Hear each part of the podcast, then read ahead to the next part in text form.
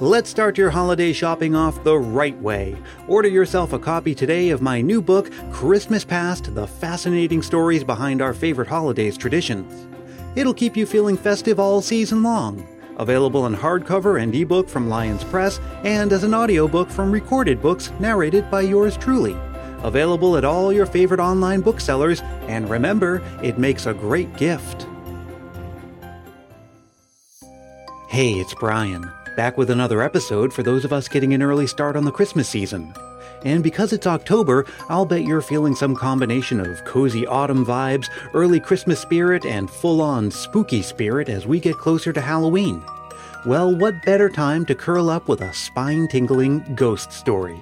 If you're a regular listener to this podcast, you know that telling ghost stories was once as much a part of the Christmas season as mistletoe and eggnog.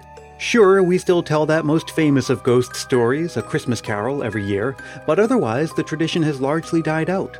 But that means there's a trove of ghost stories from the past waiting to be rediscovered and enjoyed by new generations. And for the past many Christmas seasons, my friends at Biblioasis have been helping to make that happen. Every season, they publish a set of forgotten ghost stories in paperback editions designed and decorated by the renowned cartoonist known only as Seth. Some of the stories are themselves Christmassy in nature and others are not, but what they all have in common is that they're meant to send a tingle down your spine on a cold, dark night during the most wonderful time of the year. In today's story, we're going to France to visit a priest and the cemetery he attends to, where the dead sleep peacefully until a railway is built nearby. While the old priest works nightly to keep them at rest, a count's dying wife begs to be buried near the railway. Settle in and watch out for things that go bump in the night. It's Gertrude Atherton's 1902 story, The Dead and the Countess.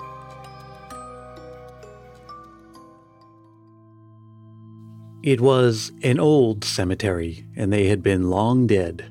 Those who died nowadays were put in the new burying place on the hill, close to the Bois d'Amour, within the sound of the bells that called the living to Mass but the little church where the Mass was celebrated stood faithfully beside the older dead.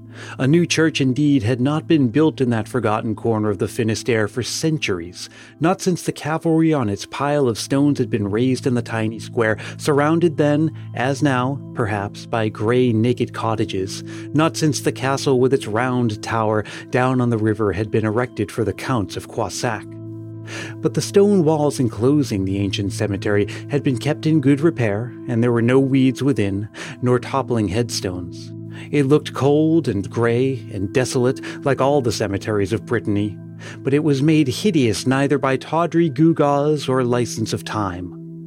And sometimes it was close to a picture of beauty, when the village celebrated its yearly pardon, a great procession came out of the church. Priests in glittering robes, young men in their gala costumes of black and silver, holding flashing standards aloft, and many maidens in flapping white headdress and collar, black frocks and aprons flaunting with ribbons and lace. They marched, chanting, down the road beside the wall of the cemetery, where lay the generations that in their day had held the banners and chanted the service of the pardon for the dead were peasants and priests. The Croissacs had their burying place in a hollow on the hills behind the castle. Old men and women who had wept and died for the fishermen that had gone to the Grand Pêche and returned no more, and now and again a child slept there. Those who walked past the dead at the pardon, or after the marriage ceremony, or took part in any one of the minor religious festivals with which the Catholic village enlivens its existence, all young and old, looked grave and sad. For the women from childhood know that their lot is to wait and dread and weep, and the men that the ocean is treacherous and cruel, but that bread can be wrung from no other master. Therefore, the living have little sympathy for the dead who have laid down their crushing burden, and the dead under their stones slumber contentedly enough. There is no envy among them for the young who wander at evening and pledge their troth to the Bois d'Amour, only pity from the groups of women who wash their linen in the creek that flows to the river. They look like pictures in the green quiet book of nature, these women with their glistening white headgear and deep collars, but the dead know better than to envy them, and the women and the lovers know better than to pity the dead. The dead lay at rest in their boxes and thanked God that they were quiet and had found everlasting peace. And one day, even this, for which they had patiently endured life, was taken from them. The village was picturesque, and there was none quite like it, even in Finisterre. Artists discovered it and made it famous. After the artists followed the tourists, and the old creaking diligence became an absurdity. Brittany was the fashion of three months of the year, and wherever there is fashion, there is at least one railway. The one built to satisfy the thousands who wished to visit the wild, sad beauties of the west of France was laid along the roadside behind the little cemetery of this tale. It takes a long while to awaken the dead. These heard neither the voluble working men nor even the first snort of the engine, and of course they never heard nor knew of the pleadings of the old priest that the line should be laid elsewhere. One night he came out into the old cemetery and sat on a grave and wept. For he loved his dead and felt it to be a tragic pity that the greed of money, the fever of travel, and the petty ambitions of men whose place was in the great cities where such ambitions were born should shatter forever the holy calm of those who'd suffered so much on earth. He had known many of them in life, for he was very old, and although he believed, like all good Catholics, in heaven and purgatory and hell, yet he always saw his friends as he had buried them, peacefully asleep in their coffins, the souls lying with folded hands like the bodies that held them, patiently awaiting the final call. He would never have told you, this good old priest, that he believes heaven to be a great echoing palace in which God and the archangels dwelt alone, waiting for that great day when the elected dead should rise and enter the presence together. For he was a simple man who had read and thought little, but he had a zigzag of fancy in his humble mind, and he saw his friends and his ancestors' friends, as I have related to you, soul and body in the deep, undreaming sleep of death but sleep, not a rotted body deserted by its affrighted mate, and to all who sleep there comes sooner or later the time of awakening. He knew that they had slept through the wild storms that rage on the coast of the Finisterre, where ships were flung on rocks and trees crashed down on the Bois d'Amour, he knew that the soft, slow chantings of the pardon never struck a chord in those frozen memories, meager and monotonous as their store had been, nor the bagpipes down in the open village hall. A mere roof on poles, when the bride and her friends danced for three days without a smile on their sad brown faces.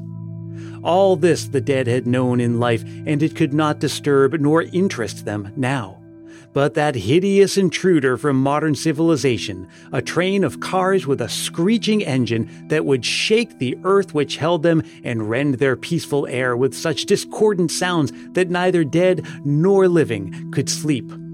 His life had been one long, unbroken sacrifice, and he sought in vain to imagine one greater, which he would cheerfully assume could this disaster be spared his dead. But the railway was built, and the first night the train went screaming by, shaking the earth and rattling the windows of the church, he went out and sprinkled every grave with holy water.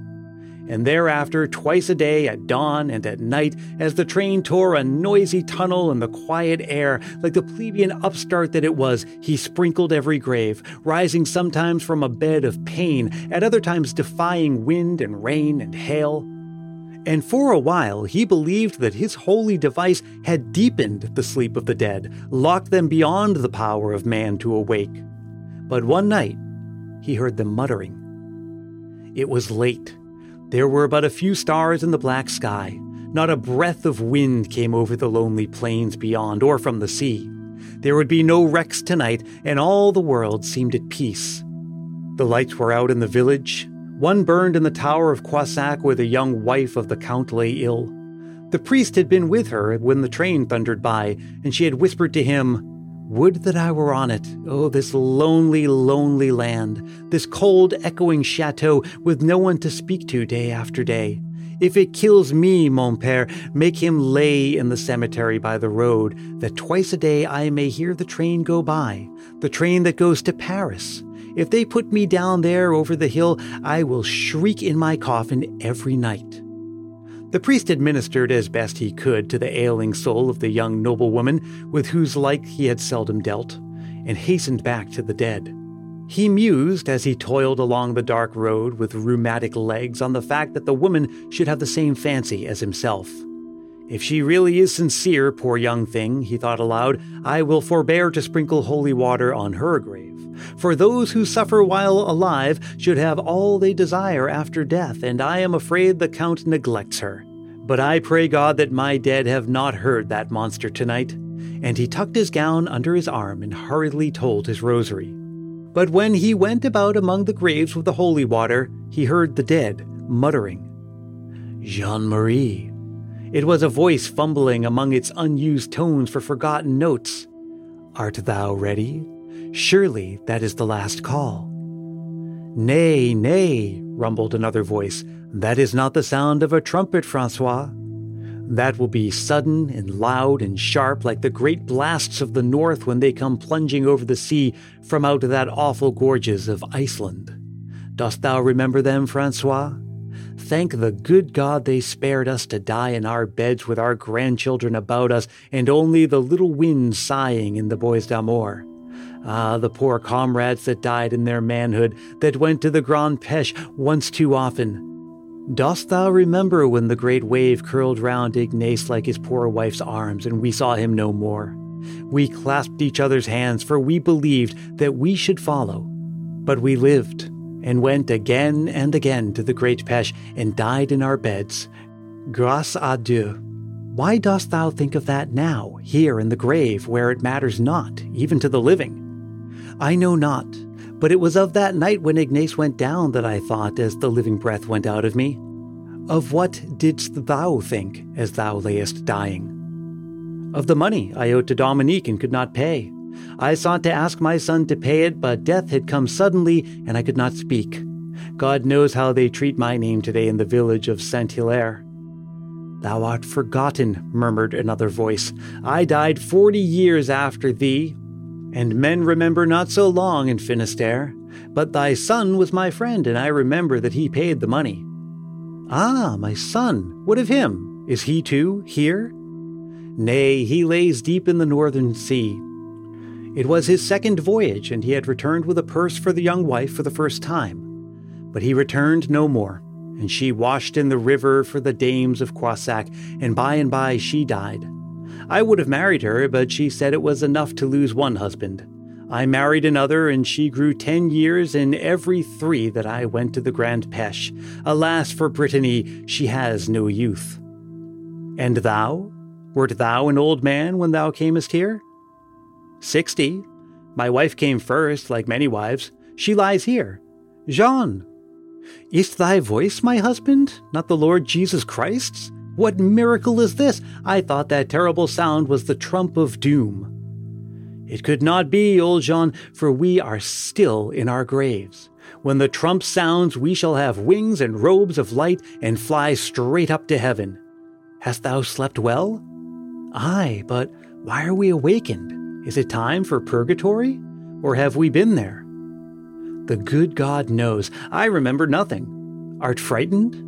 Would that I could hold thy hand as when thou didst slip from life into the long sleep thou didst fear, yet welcome. I am frightened, my husband, but it is sweet to hear your voice, hoarse and hollow as it is from the mold of the grave.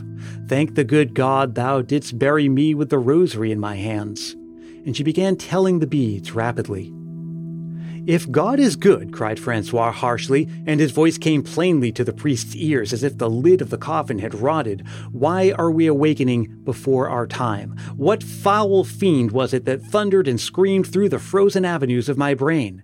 Has God perchance been vanquished, and does the evil one reign in his stead? Tut tut, thou blasphemest! God reigns now and always. It is but a punishment he has laid upon us for the sins of earth. Truly, we are punished enough before we descended to the peace of this narrow house. Ah, but it is dark and cold. Shall we lie like this for an eternity, perhaps? On earth we longed for death, but feared the grave. I would that I were alive again, poor and old and alone in pain. It were better than this. Curse the foul fiend that woke us. Curse not, my son, said a soft voice, and the priest stood up and uncovered and crossed himself, for it was the voice of his aged predecessor. I cannot tell thee what this is that has rudely shaken us in our graves and freed our spirits of their blessed thraldom. And I like not the consciousness of this narrow house, this load of earth on my tired heart. But it is right, it must be right, or it would not be at all. Oh, me! For a baby cried softly, helplessly, and from a grave beyond came a mother's anguish attempt to still it. Ah, the good God's will, she cried. I too thought it was the great call, and that in a moment I should rise and find my child and go to my Ignace, my Ignace whose bones lie white on the floor of the sea. Will he find them, my father, when the dead shall rise again? To lie here in doubt, that was worse than life. Yes, yes, said the priest, all will be well, my daughter. But all is not well, my father, for my baby cries and is alone in a little box in the ground. If I could claw my way to her with my hands, but my old mother lies between us. Tell your beads, commanded the priest sternly. Tell your beads, all of you. All ye have not your beads, say Hail Mary one hundred times. Immediately, a rapid, monotonous muttering arose from every lonely chamber of that desecrated ground. All obeyed but the baby, who still moaned with the hopeless grief of deserted children. The living priest knew that they would talk no more that night, and he went into the church to pray till dawn. He was sick with horror and terror, but not for himself. When the sky was pink and the air full of the sweet scents of morning, and a piercing scream tore a rent in the early silences, he hastened out and sprinkled his graves with a double allowance of holy water. The train rattled by with two short, derisive shrieks, and before the earth had ceased to tremble, the priest laid an ear to the ground. Alas, they were still awake. The fiend is on the wing again, said Jean Marie, but as he passed, I felt as if the finger of God touched my brow. It can do us no harm. I too felt that heavenly caress, exclaimed the old priest. And I, and I, and I came from every grave but the baby's. The priest of earth, deeply thankful that his simple device had comforted them, went rapidly down the road to the castle. He forgot that he had not broken his fast, nor slept. The Count was one of the directors of the railroad, and to him he would make a final appeal. It was early, but no one slept in Croissac. The young Countess was dead. A great bishop had arrived in the night and administered extreme unction. The priest hopefully asked if he might venture into the presence of the bishop. After a long wait in the kitchen, he was told that he could speak to Monsieur l'Evêque. He followed the servant up the wide spiral stair to the tower, and from its twenty eighth step entered a room hung with purple cloth stamped with golden fleur de lis. The bishop lay six feet above the floor on one of the splendid carved cabinet beds that was built against the walls. Heavy curtains shaded his cold white face. The priest, who was small and bowed, felt immeasurably below that august presence and sought for words. What is it, my son? asked the bishop with his cold, weary voice. Is the matter so pressing? I am very tired.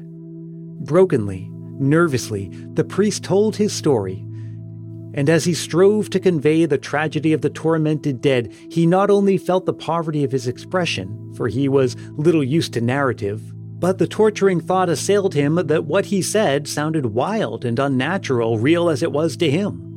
But he was not prepared for its effect on the bishop. He was standing in the middle of the room, whose gloom was softened and gilded by the waxen lights of the huge candelabra, his eyes, which had wandered unseeingly from one massive piece of carved furniture to another, suddenly lit on the bed, and he stopped abruptly, his tongue rolling out. The bishop was sitting up, livid with wrath. And this was thy matter of life and death, thou prating madman, he thundered. For this string of foolish lies I am kept from my rest as if I were another old lunatic like thyself? Thou art not fit to be a priest and have the care of souls. Tomorrow. But the priest had fled, wringing his hands. As he stumbled down the winding stair, he ran straight into the arms of the Count. Monsieur de Croissac had just closed the door behind him. He opened it and, leading the priest into the room, pointed to his dead countess, who lay high up against the wall, her hands clasped, unmindful forever of the six feet of carved cupids and lilies that upheld her. On high pedestals at head and foot of her magnificent couch, the pale flames rose from tarnished golden candlesticks. The blue hangings of the room, with their white fleur de lis, was faded, like the rugs on the old dim floor, for the splendor of the Croissac had departed with the Bourbons.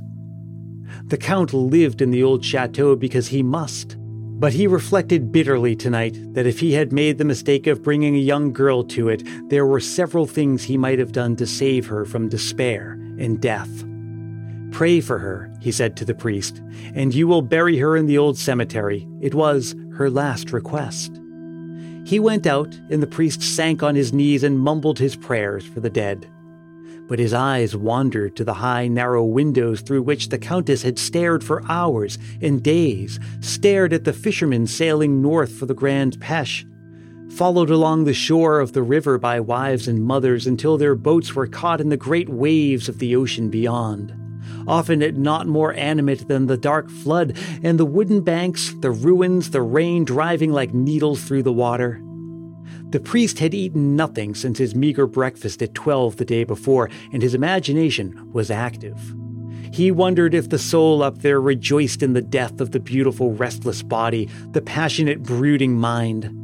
He could not see her face from where he knelt, only the waxen hands clasping a crucifix. He wondered if the face were peaceful in death or peevish and angry as when he had seen it last. If the great change had smoothed and sealed it, then perhaps the soul would sink under the dark waters, grateful for oblivion, and that cursed train would not awaken it for years to come. Curiosity succeeded wonder. He cut his prayers short, got to his weary, swollen feet, and pushed a chair to the bed. He mounted it, and his face was close to the dead woman's. Alas, it was not peaceful. It was stamped with the tragedy of a bitter renunciation. After all, she had been young and at the last had died unwillingly. There was still a fierce tenseness about the nostrils, and the upper lip was curled as if the last word had been an imprecation. But she was very beautiful, despite the emaciation of her features. Her black hair nearly covered the bed, and her lashes looked too heavy for the sunken cheeks. Pauvre petite, thought the priest. No, she will not rest, nor would she wish to. I will not sprinkle holy water on her grave. It is wondrous that monster can give comfort to anybody, but if he can, so be it. He went into the little oratory adjoining the bedroom and prayed more fervently. But when the watchers came an hour later, they found him in a stupor, huddled at the foot of the altar. When he awoke, he was in his own bed in his little house beside the church. But it was four days before they would let him rise to go about his duties, and by that time the Countess was in her grave. The old housekeeper left him to take care of himself. He waited eagerly for the night. It was raining thinly, a gray, quiet rain that blurred the landscape and soaked the ground at the Bois d'Amour. It was wet about the graves, too, but the priest had given little heed to the elements in his long life of crucified self. And as he heard the remote echo of the evening train, he hastened out with his holy water and had sprinkled every grave but one when the train sped by. Then he knelt and listened eagerly. It was five days since he had knelt there last. Perhaps they had sunk again to rest. In a moment he wrung his hands and raised them to heaven. All the earth beneath him was filled with lamentation. They wailed for mercy, for peace, for rest. They cursed the foul fiend that had shattered the locks of death, and among the voices of men and children, the priest distinguished the quavering tones of his aged predecessor, not cursing, but praying with bitter entreaty. The baby was screaming with the accents of mortal terror, and his mother was too frantic to care. Alas, cried the voice of Jean Marie, that they never told us what purgatory was like. What do the priests know? When we were threatened with the punishment of our sins, not a hint did we have of this to sleep for a few hours, haunted with the moment of awakening. Then a cruel insult from the earth that is tired of us and the orchestra of hell again and again and again. Oh God, how long? How long? The priest stumbled to his feet and ran over graves and paths to the mound above the countess. There he would hear a voice praising the monster of night and dawn, a note of content in its terrible chorus of despair, which he believed would drive him mad. He vowed that on the morrow he would move his dead, and if he had to unbury them with his own hands and carry them up the hill to graves of his own making. For a moment he heard no sound. He knelt and laid his ear by the grave, and then pressed it more closely and held his breath. A long, rumbling moan reached it, and then another, and another, but there were no words. Is she moaning in sympathy with my poor friends, he thought? Or have they terrified her? Why does she not speak to them? Perhaps they would forget their plight were she to tell them of the world that they had left so long. But it was not their world. Perhaps that is which distressed her, for she will be lonelier here than on earth. Ah! A sharp, horrified cry pierced to his ears, then a gasping shriek, and another, all dying away in a dreadful, smothered rumble. The priest rose and wrung his hands, looking to the wet skies for inspiration. Alas, he sobbed, she is not content. She has made a terrible mistake she would rest in the deep, sweet peace of death, and that monster of iron and fire and the frantic dead about her are tormenting a soul so tormented in life. There may be rest for her in the vault behind the castle, but not here. I know, and I shall do my duty, now, at once. He gathered his robes about him and ran as fast as his old legs and rheumatic feet would take him toward the chateau, whose lights gleamed through the rain. On the bank of the river, he met a fisherman and begged to be taken by boat. The fisherman wondered, but picked the priest up in his strong arms, lowered him into the boat, and rowed swiftly toward the chateau. When they landed, he made fast. I will wait for you in the kitchen, my father, he said, and the priest blessed him and hurried to the castle. Once more he entered through the door of the great kitchen, with its blue tiles, its glittering brass and bronze warming pans, which had comforted nobles and monarchs in the days of Croissac splendor. He sank into a chair beside the stove while a maid hastened to the count. She returned while the priest was still shivering and announced that her master would see his holy visitor in the library. It was a dreary room where the Count was waiting for the priest, and it smelled of musty calf, for the books on the shelves were old. A few novels and newspapers lay on the heavy table. A fire burned on the andirons, but the paper on the wall was very dark and the fleur de lis were tarnished and dull.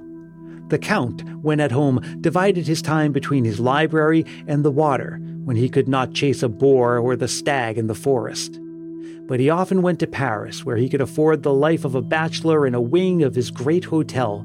He had known too much of the extravagance of women to give his wife the key of the faded salons. He had loved the beautiful girl when he married her, but her repinings and bitter discontent had alienated him. And during the past year, he had held himself aloof from her in sullen resentment. Too late, he understood and dreamed passionately of atonement. She had been a high spirited, brilliant, eager creature, and her unsatisfied mind had dwelt constantly on the world she had vividly enjoyed for one year. And he had given her so little in return. He rose as the priest entered and bowed low. The visit bored him, but the good old priest commanded his respect. Moreover, he had performed many offices and rites in his family. He moved a chair towards his guest, but the old man shook his head and nervously twisted his hands together. Alas, Monsieur le Comte, he said, it may be that you too will tell me I am an old lunatic, as did Monsieur l'Evêque, but I must speak, even if you tell your servants to fling me out of the chateau. The Count had started slightly. He recalled certain acid comments of the bishop, followed by a statement that a young cure should be sent gently to supersede the old priest who was in his dotage. But he replied suavely, You know, my father, that no one in this castle will ever show you disrespect. Say what you wish, have no fear. But will you not sit down? I am very tired. The priest took the chair and fixed his eyes appealingly on the Count. It is this, monsieur, he spoke rapidly, lest his courage should go. That terrible train, with its brute of iron and live coals and foul smoke and screeching throat, has awakened my dead. I guarded them with holy water, and they heard it not, until one night, when I missed, I was with Madame as the train shrieked by, shaking the nails of the coffins. I hurried back, but the mischief was done. The dead were awake, and the dear sleep of eternity was shattered. They thought it was the last trump and wondered if they still were in their graves. But they talked together, and it was not so bad at first. But now they're frantic. They are in hell, and I have come to beseech you to see that they are moved far up the hill.